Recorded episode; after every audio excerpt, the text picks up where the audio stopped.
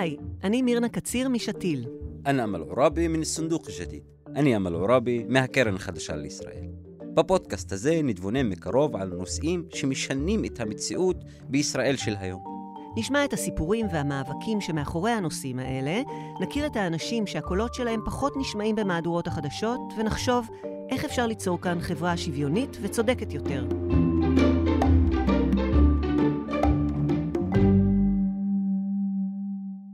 כשבתקשורת ובפוליטיקה מדברים על הבדואים בנגב, מספרים לנו שבדרום הארץ מתנהלת מלחמה.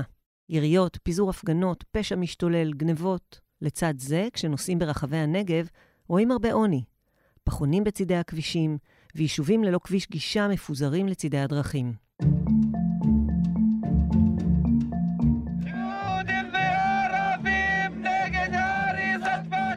ההצבעה על חוק פראוור להסדרת התיישבות הבדואית בנגב עברה אתמול בקריאה ראשונה לכל מחאות חברי הכנסת הערבים. אין הסדרה ואין תשובות הוגנות וצודקות לתושבים כאן לא מתקבלות על הדעת.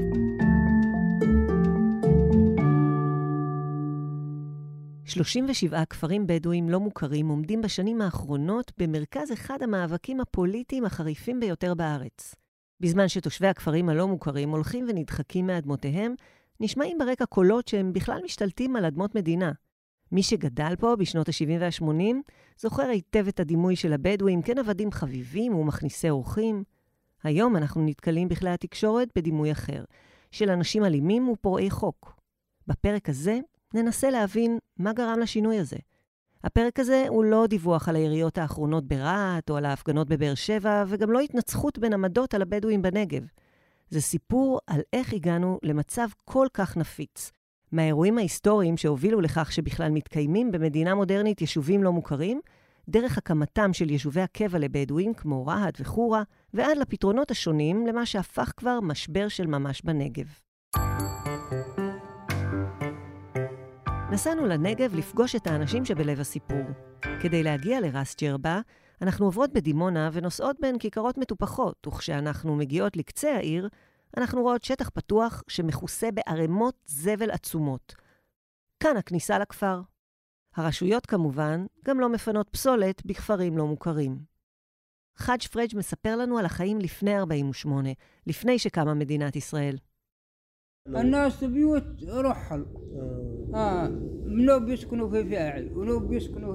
לפני קום המדינה הכל היה בסדר. היו שבטים אחרים, משפחות אחרות. הייתה שכנות טובה בין המשפחות. אנשים הבינו כל אחד איפה הגבולות של האחר, אף אחד לא נכנס לגבול של האחר. כולם ידעו שהשטחים של אלה וושלה זה בין קורנוב ועמדימנה. פעם באתי עם אבא לבאר שלנו, באנו לחרוש את האדמה שלנו, ומצאנו משפחה שגרה שם ליד הבאר. אבא אמר לי, עזוב, לא נעים, ניתן להם להישאר בינתיים, אולי בהמשך הם ילכו. היינו מגדלים כבשים, גמלים, היו סוחרים מירדן שבאו לשני השווקים הגדולים בעזה ובחברון ועברו דרכנו. אם היה בא אורח, היינו עושים תור, וכל יום ערכה אותו משפחה אחרת. יהודים פגשתי בפעם הראשונה במפגש עם צבי. צבי היה איש צבא שפגש את בני משפחתו של חאג' פריג' במהלך מלחמת העצמאות.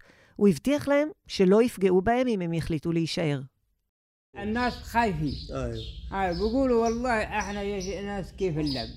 כשפרצה המלחמה, היו שמועות שיורים באנשים. אנשים נהרגים בעיקר בצפון. פחדנו שיבואו להרוג גם אותנו, ורצינו לצאת, לחצות את הגבול לירדן, על מנת שלא ניפגע מהמלחמה. באותו לילה עמדנו לצאת מהארץ. אחר הצהריים הגיע קצין צבאי בשם צבי, הקצין באותו זמן התחיל לרשום אותנו, ועל מנת שאף אחד לא יוכל לבוא אלינו בטענות, הוא נתן לכל בית אב פתק. בהמשך, הוציאו להם תעודת זהות על השם קורנוב, איפה שהיה ממשית, וגם המדימנה, שזו הבאר ממנה שתו, שבגללה נקראה העיר בשם דימונה. הבנו שאין מה לפחד, וכעבור שלושה ימים חזרנו מממשית אליה ברחנו למקום מגורנו, איפה שנמצאת היום דימונה, שם גידלנו שעורה וחיטה. אחרי שהקצין והבדואי שהיה איתו באו, חזרנו לאדמה שלנו והרגשנו יותר בטוחים. כך החליטו בני משפחתו של חאג' פריג' להישאר על אדמת הכפר שלהם. הוא מספר שבשנים הראשונות שאחרי קום המדינה, מערכת היחסים בין הבדואים לבין השלטון הישראלי התנהלה על מי מנוחות. בהמשך חל עוד שינוי בחיים של פריג' ובני משפחתו, כשמדינת ישראל החלה לבנות את העיר דימונה בסמוך לאדמותיהם, ובהמשך ממש עליהן. هنا بنوا في شارع عربة אה, وبنوا طحانات الخشمال אה, الحين ق- خافوا تقول من الضعوف ولا ب... התחילו להתקדם בבניית רחוב ערבה ולבנות תשתית חשמל. אמרו לנו, אתם יכולים להיפגע מהחשמל, תזוזו קצת ליד העץ, עץ שהיה מוכר מהתקופה העות'מאנית. זה בסדר, אף אחד לא יגיד לכם כלום. זה עדיין היה בגבולות השטח שלנו. היינו בהתחלה ליד רחוב הערבה, כיום מרכז העיר. זזנו קצת. את ההבטחה קיבלנו מזמן. דורות דורות שנפטרו היינו כאן. חוץ מהסיפור עם החיטה, לא היה שום עניין. זזנו קצת מזרחה, ועד היום כאן. 50 שנה. היתד של האוהל שהקימו סבי ואבי עדיין עומדת כאן. סלימאן אל-הוואשלה, מארגן לשינוי חברתי בשתיל, מקדיש את חייו לפתרון בעיית הכפרים הלא מוכרים, ופועל למען הכרה במעמדם. אני מגיע מכפר לא מוכר, כפר שגובל בדיוק בגבולות של אה, כפר מוכר, יישוב קבע שנקרא אבו קרינת. אני עובד בשתיל בכובע של שינוי חברתי. אני עובד עם הקהילה הבדואית, אני מנהל פרויקט של הכרה בכפרים הלא מוכרים, ואני עובד שם כבר חמש שנים, ויש לי תקווה שבסוף יכירו בכפרים הלא מוכרים. לדברי אל-הוואשלה, ההיסטוריה של הכפרים הלא מוכרים מתחילה עם קום המדינה. מכיוון שאותם כפרים התקיימו שנים לפני כן, ואפילו זכו להכרה מצד חוקי המקרקעין של הבריטים והעות'מאנים. הבעיה, לטענתו, מתחילה עם סירובה של מדינת ישראל להמשיך את ההכרה בזכותם של הבדואים על אותן אדמות. הם כמובן נמצאים, יש שם תושבים, פשוט צריך לתת להם שם ולהתקדם קדימה. אבל מזה שהמדינה התעלמה מזה בערך 70 שנה, הם עכשיו תפסו מושג של כפרים לא מוכרים. יש שם כפרים שאנשים חיים בתוכם, תושבים, אבל הכפרים האלו אין להם שום זכויות, וגם כן אין להם תשתיות, יש להם מחסור בכל מיני תחומים. המדינה כל הזמן שמה את זה בחצר האחורית, ולא רצתה לדבר על זה. וגם לא רצתה לקדם את זה. היום יש 35 של כפרים לא מוכרים, אין חשמל, אין תשתיות, אין uh, קופת חולים, יש שם גם מחסור בתעסוקה. אל-הוואשלה מוסיף שלבדואים בנגב היסטוריה ארוכה וענפה. הוא מספר שתושבי הכפרים הלא מוכרים חיים על אדמותיהם כבר יותר מ-100 שנים, ובמקרים מסוימים הרוויחו את הבעלות על האדמה גם בדם. מבחינה היסטורית, הבדואים כל הזמן היו והמון דברים מעידים על כך. היו גם בעידן העות'מאני, גם בעידן האנגלי, וגם כשהמדינה קמה, הם לא באו משום מקום, הם יושבים על האדמות שלהם. היסטוריות מספרים שהבדואים בשלבים מסוימים גם נלחמו על האדמות האלו מזרים, ויש מקומות שאפילו עד היום יש את הסמנים של הקרבות האלו, ומשום מה היום המדינה באה ואומרת, האדמות האלו הן שייכות למדינה ולא שייכות לבדואים, בפועל הן כן שייכות לבדואים. מעט לאחר קום המדינה החלו ניסיונות ראשונים להסדיר את סוגיית הכפרים הלא מוכרים. בתחילה היה ניסיון לרכז את הבדואים בשטח אחד מוגדר ממזרח לכביש 40, המכונה סייג.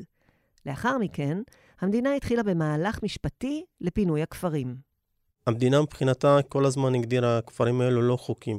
בקום המדינה, המדינה הזיזה את הבדואים, לא כולם, אבל רובם הזיזו אותם למקום שנקרא סייג, והזיזו אותם בכוח. יש כאלה שלא עזבו, היו במקומות שלהם, ועד היום הם במקומות שלהם. אחרי שהזיזה אותם למקום הסייג, היא לא התייחסה לכפרים שכל הזמן היו במקום שלהם, אבל באיזשהו שלב היא התחילה להתייחס לזה עם כוונות להזיז אותם מהמקומות שלהם, להוציא אותם מהאדמות שלהם, וזה התחיל יחסית לא הרבה זמן אחרי קום המדינה. בשלהי שנות ה-80 יזמה מדינת ישראל פתרון אחר, הקמה של יישובי קבע. רשויות המדינה יזמו הקמה של שבעה יישובים במטרה לרכז בהם את האוכלוסייה הבדואית. רהט, חורה, כסייפה, תל שבע, ערערה בנגב, לקיה ושגב שלום. חלק ניכר מהבדואים היגר אל אותם יישובי קבע, אבל אחרים סירבו לעזוב את אדמתם. רבים מהבדואים מדברים על המלכודת של יישובי הקבע, שמהווים כר פורה לפשיעה, אלימות ואבטלה. אל-האושלה מסביר שהמבנה השבטי של החברה הבדואית הופך את החיים ביישובי הקבע לאתגר של ממש. הקרבה הגיאוגרפית בין אותם שבטים ומשפחות מגדילה את החיכוך ביניהם ומובילה לאלימות. המדינה הביאה את הבדואים ליישובי קבע. יישובי קבע הם היום, מבחינת חברה הבדואית, הם מלכודת. הבדואים שיושבים עכשיו בכפרים הלא מוכרים רואים רמת האלימות ורמת העוני בכפרי הקבע. אז כל בדואי חושב לעצמו למה אני צריך לזוז מהמקום שלי וללכת למלכוד הזו שנקרא יושבי קבע? אני לא רוצה לגדל את הילדים שלי בסיטואציה של אלימות, פשע. אני חושב שהבדואים בהתחלה הלכו ליישובי קבע מתוך אילוץ ולא מתוך רצון, כי המבנה השבטי והריחוק הגיאוגרפי הוא משרת את החברה הבדואית, ומבחינת לבוא לצפיפות בתוך יישוב אה, קבע, הצפיפות הזו בעצם היא גורמת לאלימות ופשיעה, כי היא לא תואמת לנורמה של החברה והאורח חיים של הבדואים. הבדואים כל הזמן גרו במרחק אחד מהשני, וזה אורח החיים שלהם. הבדואים גם חברה שמרנית. היבט נוסף של הקושי בחיים ביישובי הקבע הוא החקלאות. בניגוד לדימוי המקובל, רוב האוכלוסייה הבדואית אינה נוודית, אלא התקיימה רוב השנים מחקלאות זעירה. ביישובי הקבע לא מתאפשרת כלכלה המבוססת על חקלאות, וכך נפגעת הפרנסה של הבדואים. הבדואים בעיקר הם אנשים שחיים מחקלאות, כמובן גם בגידול צאן, מחקלאות של חיטה, שעורה, והם כל הזמן חיו על חקלאות. האורך הכפרי הוא כן משרת אותם לפרנסה שלהם, והיישוב עירוני קבע הוא דווקא להפך, הוא שם אותם גם במצב סוציו-אקונומי קשה, כי רוב הבדואים היום, אם לא המחצית, מתפרנסים בעיקר מחקלאות. עצם ההגעה הזו לגור בתוך יישוב קבע היא חסם בפני עצמו לתעסוקה ולפרנסה שלהם. כך, הקמת יישובי הקבע לא פתרה את בעיית הכפרים הלא מוכרים. במקביל לכך, בשנים שאחרי קום המדינה, החלה מדינת ישראל לנקוט בצעדים שונים לקראת פינוי הכפרים הלא מוכרים. חאג' פריג' מספר לנו בצער על השינוי ביחס הישראלי אל תושבי הכפרים. والله يا زلمة زمان في وقت فات زمان ان جت صفايقن من عند الفريجات משהו התהפך במדינה. פעם היו באים לכאן עם טרנזיט ומחסנים את הילדים ליד הבית. היו יחסים טובים. למה שלא יבנו לנו כאן בתים וייתנו לנו שירותים? מתישהו הכל התהפך. דימונה פיצלה את אדמות המשפחה לשני חלקים, ממזרח לדימונה וממערב לדימונה. אני במזרח, והילדים הלכו לשבט הגדול ממערב לעיר, כי הרסו להם את הבתים. בתחילת שנות ה-70 התחילה המדינה לפגוע לנו בשדות, ואז גם החלו הריסות הבתים. המדינה טוענת שזה אדמות שלה. בסוף שנות ה-60, תחילת שנות ה-70, התחילו לפגוע לנו בשדות וביבולים. החיטה צמחה, ורגע לפני הקציר היו באים והורסים, באלימות. כוחות גדולים באים והורסים. אלו אדמות מדינה. תפסיקו עם החקלאות, אל תבנו בתים חדשים. ועל הבתים הישנים, לא אמרו כלום. חאג' פריג' מוסיף כי בעבר נעשו ניסיונות להסכים על פינוי מסודר של ראס ג'רבה, אבל המדינה לא הצליחה למצוא שטח חלופי. בהיעדר פתרון מוסכם, הטילה מדינת ישראל צווי פינוי על הכפר. אמרו לנו נזוז, אמרנה תתנו לנו מקום טוב בשביל כל המשפחה, אנחנו זוזים. אמרו, נחפש לכם. מדינה זה כוח עליון, אנחנו רוצים להישאר, אבל מבינים שאין ברירה. הסכמנו לזוז, אבל בדואים אחרים בעלי אדמות אמרו, אל תיכנסו לאדמות שלנו. המדינה לא מצליחה למצוא מקום, כי הבדואים לא מסכימים שנתיישב באדמות שלהם. מפעילים עלינו לחץ באמצעות צווי פינוי. על כל הכפר שמו צווי פינוי, בטענה שפלשנו. בימים אלה מתנהל מאבק משפטי סביב פינוי הכפר, כאשר חאג' פריג' ושאר התושבים מסרבים לוותר על אדמותיהם הוותיקות. المحامية هذيك الحين المحامية قالت أنا بصير محامية على طريق العدالة القوي يعني הוועד המקומי של הכפר נפגש עם עמותת עדאלה. יש לכם זכות להישאר כי לא פלשתם לשום מקום. הוועד דיבר עם המדינה. יש ריבוי טבעי, אין לנו מקום לגור, אנחנו במצוקה גדולה ולא יודעים מה לעשות. מצד אחד המדינה אומרת אל תגורו פה, ומצד שני, הבדואים בעלי האדמות לא מוכנים שנעבור לשטחים שלהם. יש כאן הרבה שמיים, אבל אין צל, תשתיות, כבישים, מים וחשמל. אנשים גרים בפחונים. איך זה מרגיש? אנחנו כל כך צמאים שיהיה לנו לפחות משפחתון לילדים. אין לנו כלום כאן. הילדים לומדים ביישוב בדואי סמוך. היינו כאן לפני קום המדינה, מה רוצים מאיתנו? יש פה ריבוי טבעי. מה הם רוצים? לא נותנים לנו לבנות, אין מקום לחיות, להתפתח. סוגרים עלינו מכל כיוון. בריאיון מפציר פריג' במדינה לשנות את ההחלטה ולהימנע מפינוי הכפר. הוא מספר שחי כמעט כל חייו על אותה אדמה, והוא בסך הכל מבקש להמשיך לחיות עליה בשלום.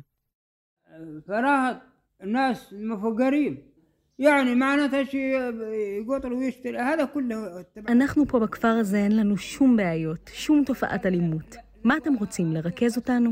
שנהיה כמו רהט? אני נולדתי כאן ורוצה להישאר כאן. שיירו בי בחזה, עדיף לי מלגור ברהט. מפיצים עלינו שמועות כדי שנלך מכאן. אנחנו לא פוגעים באף אחד. לקחתם את האדמה שלנו בכוח, לפחות תנו לנו לגור כאן. לאן אתם רוצים שנלך? במקביל לקרב המשפטי על פינוי רס ג'רבה וכפרים לא מוכרים אחרים, מתנהל גם מאבק אחר, הקרב התקשורתי. בשנים האחרונות מתנהלת מלחמה של גורמים שונים בחברה היהודית נגד הכפרים הלא מוכרים בנגב, בטענה שהבדואים כובשים לאט-לאט את הנגב. סלימאן אל-אוואשלה מתנגד בתוקף לנרטיב הזה וטוען, החברה הבדואית נופלת קורבן לשיח התקשורתי.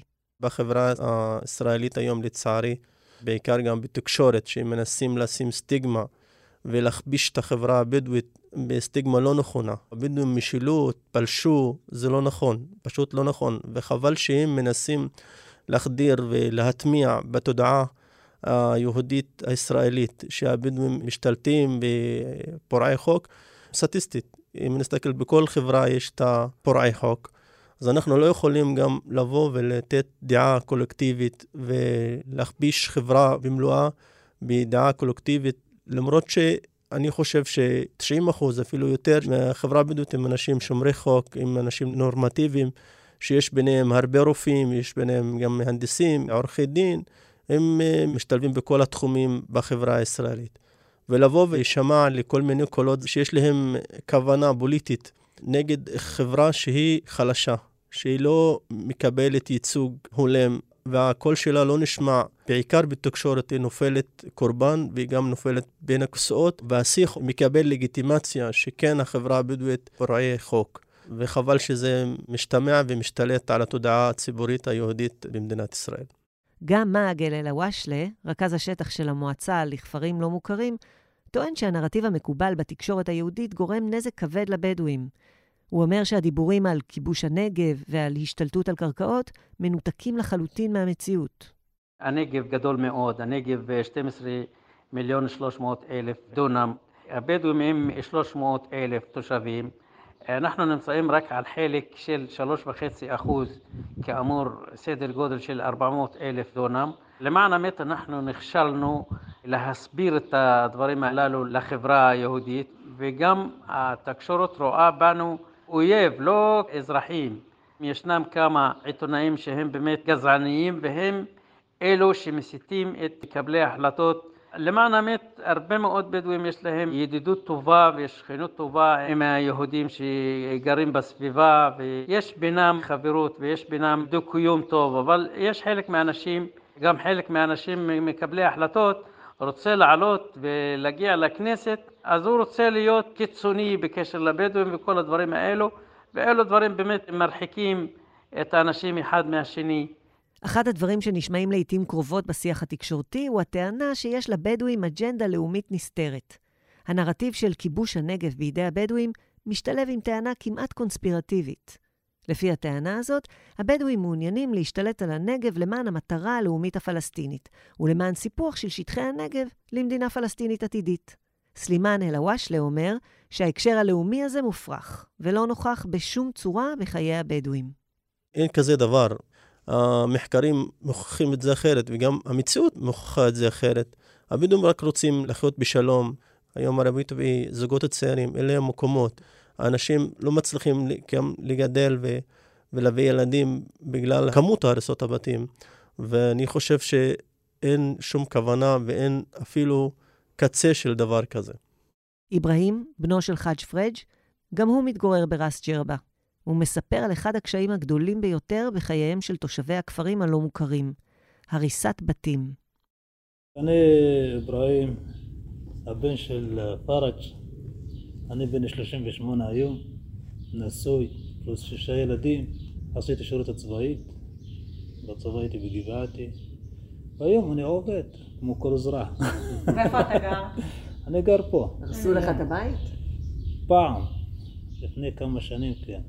וגם יש לי אח פה גם, שהוא בנה את הבת שלו, התערס אחרי שהוא חזר מטיול אחרי החתונה, בדיוק בוקר אחד מערים אותו בבוקר, דופקים לו בדלת, אומרים לו תתעורר, אנחנו הורסים את הבית. השקיעו בו כמעט איזה 80-90 אלף שקל. והרסו לו אותו.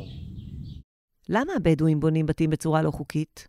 לדברי אברהים, אין להם את האפשרות לבנות בצורה חוקית, מכיוון שהמדינה לא נותנת היתרי בנייה בכפרים הלא מוכרים, ואין להם ברירה אחרת.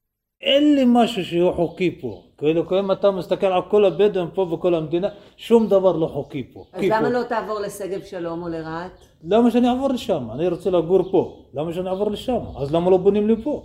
ועכשיו הם לדימונה, עכשיו כבר הסטודנטים משהו, אז בונים להם. אבל אני אחרת, בגלל שאני שחור טיפה. למה שאני אגור בעיר? טוב לי פה, למה אני צריך לעבור לעירות שם וכל היום מריבות וכל היום בלאגן וזה? באוכלוסייה הבדואית יש בעיה שהיא כאילו משפחות. המשפחה הזאת לא רוצה את המשפחה הזאת, המשפחה הזאת לא רוצה ש... וזה, ואתה יודע, זה מייצר רק בעיות. אז אתה באמת אומר שאני אשאר במשפחה שלי. אם אני נולדתי פה וגדלתי פה, זו לא אדמה של בלשתי, זו אדמה של קרקע של אבא שלי, שאני הייתי גר אצלו בבית. כיצד ניתן לפתור את בעיית הכפרים הלא מוכרים? רבים בחברה הבדואית פועלים לכיוון פתרון חוקי. הכרה. מייגל אל-האושלה עובד במועצה לכפרים לא מוכרים, גוף קהילתי שנועד לייצג אותם מול המדינה. יש לנו עכשיו כ-37 כפרים שהם אה, לא מוכרים, ברובם יש אה, ועדים מקומיים שהם בסופו של דבר הם המחליטים בכל כפר וכפר. יש לנו משרדים בבאר שבע, הוועדים מגיעים לשם, ואם יש בעיות אנחנו גם מנסים לפתור, אנחנו גם מכוונים את האנשים, אם זה דרך עורכי דין, או אם זה דרך אה, מתכננים, או דרך אנשי מקצוע. סלימאן אל-הוואשלה מסביר שבעיניו המפתח לפתרון הוא הכרה בכפרים הלא מוכרים, ומתן אפשרות לאוכלוסייה הבדואית לבנות על אדמותיהם בצורה חוקית ומסודרת. אני חושב שהפתרון לאוכלוסייה הבדואית, בעיקר גם בכפרים הלא מוכרים, היא לתכנן להם במקום. והכי חשוב, לשתף אותם, לעשות שיתוף ציבור מהותי, לא מעל הראש של הקהילה. שהקהילה תתחיל לתכנן את העתיד שלה, שהקהילה תחשוב, זה הפתרון בעיניי הנכון, שיבואו לש... לעשות שיתוף עם אנשים, להבין איך אנשים רוצים לתכנן את העתיד שלהם. פתרון של הסוגיה הזו, אם ייתנו לבדואים, לאפשר לבדואים גם לעשות חוות בודד. הנקודה הכי מהותית, לתת לבדואים לחיות לפי האורח חיים שלהם. וגם התכנון בבנייה יהיה תואם גם לאורח חיים שלהם, וגם לתכנן להם במקומות שלהם, על אדמות שלהם. אני חושב שזה יהווה פתרון לסוגיה, לפחות מנקודת המבט שלי. במבחן התוצאה, מדינת ישראל לא הובילה שום פתרון יסודי למשבר הכפרים הלא מוכרים. לאורך השנים עלו מספר הצעות מצד גורמים שונים במדינה ובמערכת הפוליטית. בראשן דוח גולדברג, מתווה פראוור והדוח של חבר הכנסת בני בגין. ההצעות האלה היו נתונות למחלוקת פוליטית קשה, והתקבלו בהתנגדות מצד הבדואים. אבל אפילו הן לא יושמו. מדינת ישראל לא הובילה עד היום שום מהלך לפתרון המחלוקת על הקרקעות, והעדיפה לטמון את הראש בחולות הנגב. אבל עצימת עיניים לא העלימה את הבעיה, ולא צפויה להעלים אותה גם בעתיד. סף החיכוך בנגב בין יהודים לערבים ובין בדואים לרשויות החוק רק עולה, ואיתו גובר גם הצורך בפתרון. קולות מתוך החברה הבדואית של אנשים פרטיים כמו חאג' פריג' ושל פעילים וארגונים כמו סלימאן אל-הוואשלה או מייגל אל-הוואשלה מבקשים דבר אחד, הכרה. הם מאמינים שהכרה בזכותם של הבדואים על אדמותיהם ההיסטוריות זה הצעד הראשון בדרך להשבת השקט לנגב. תודה שהאזנתם לפרק. אני מירנה. בצוות הפודקאסט, גלי בסודו, אסף גולדפרב והלל אסף. תודה על הסיוע בהכנת הפרקים לגלית, עידן, סלימן, מזל, חובב, ברית, לב ואלה, מצוות שתיל והקרן החדשה לישראל. תודה גם לאגם קדם לוי על התחקיר. חפשו את הפודקאסט "מה זה משנה" בכל אפליקציות ההאזנה או באתר שתיל, ותאזינו לפרקים נוספים על הדברים שבאמת משנים בישראל. וכמובן, תעקבו אחרינו ברשתות החברתיות, תירשמו לניוזלטר שלנו כדי לקבל עדכונים על מה שקורה בעולם השינוי החברתי. ואם אתם בעצמכם אקטיביסטים או מעוניינים לחולל שינוי, תקבלו אצלנו בבלוג אין סוף כלים וידע הכי רלוונטיים והכי עדכניים שיש. נשתמע.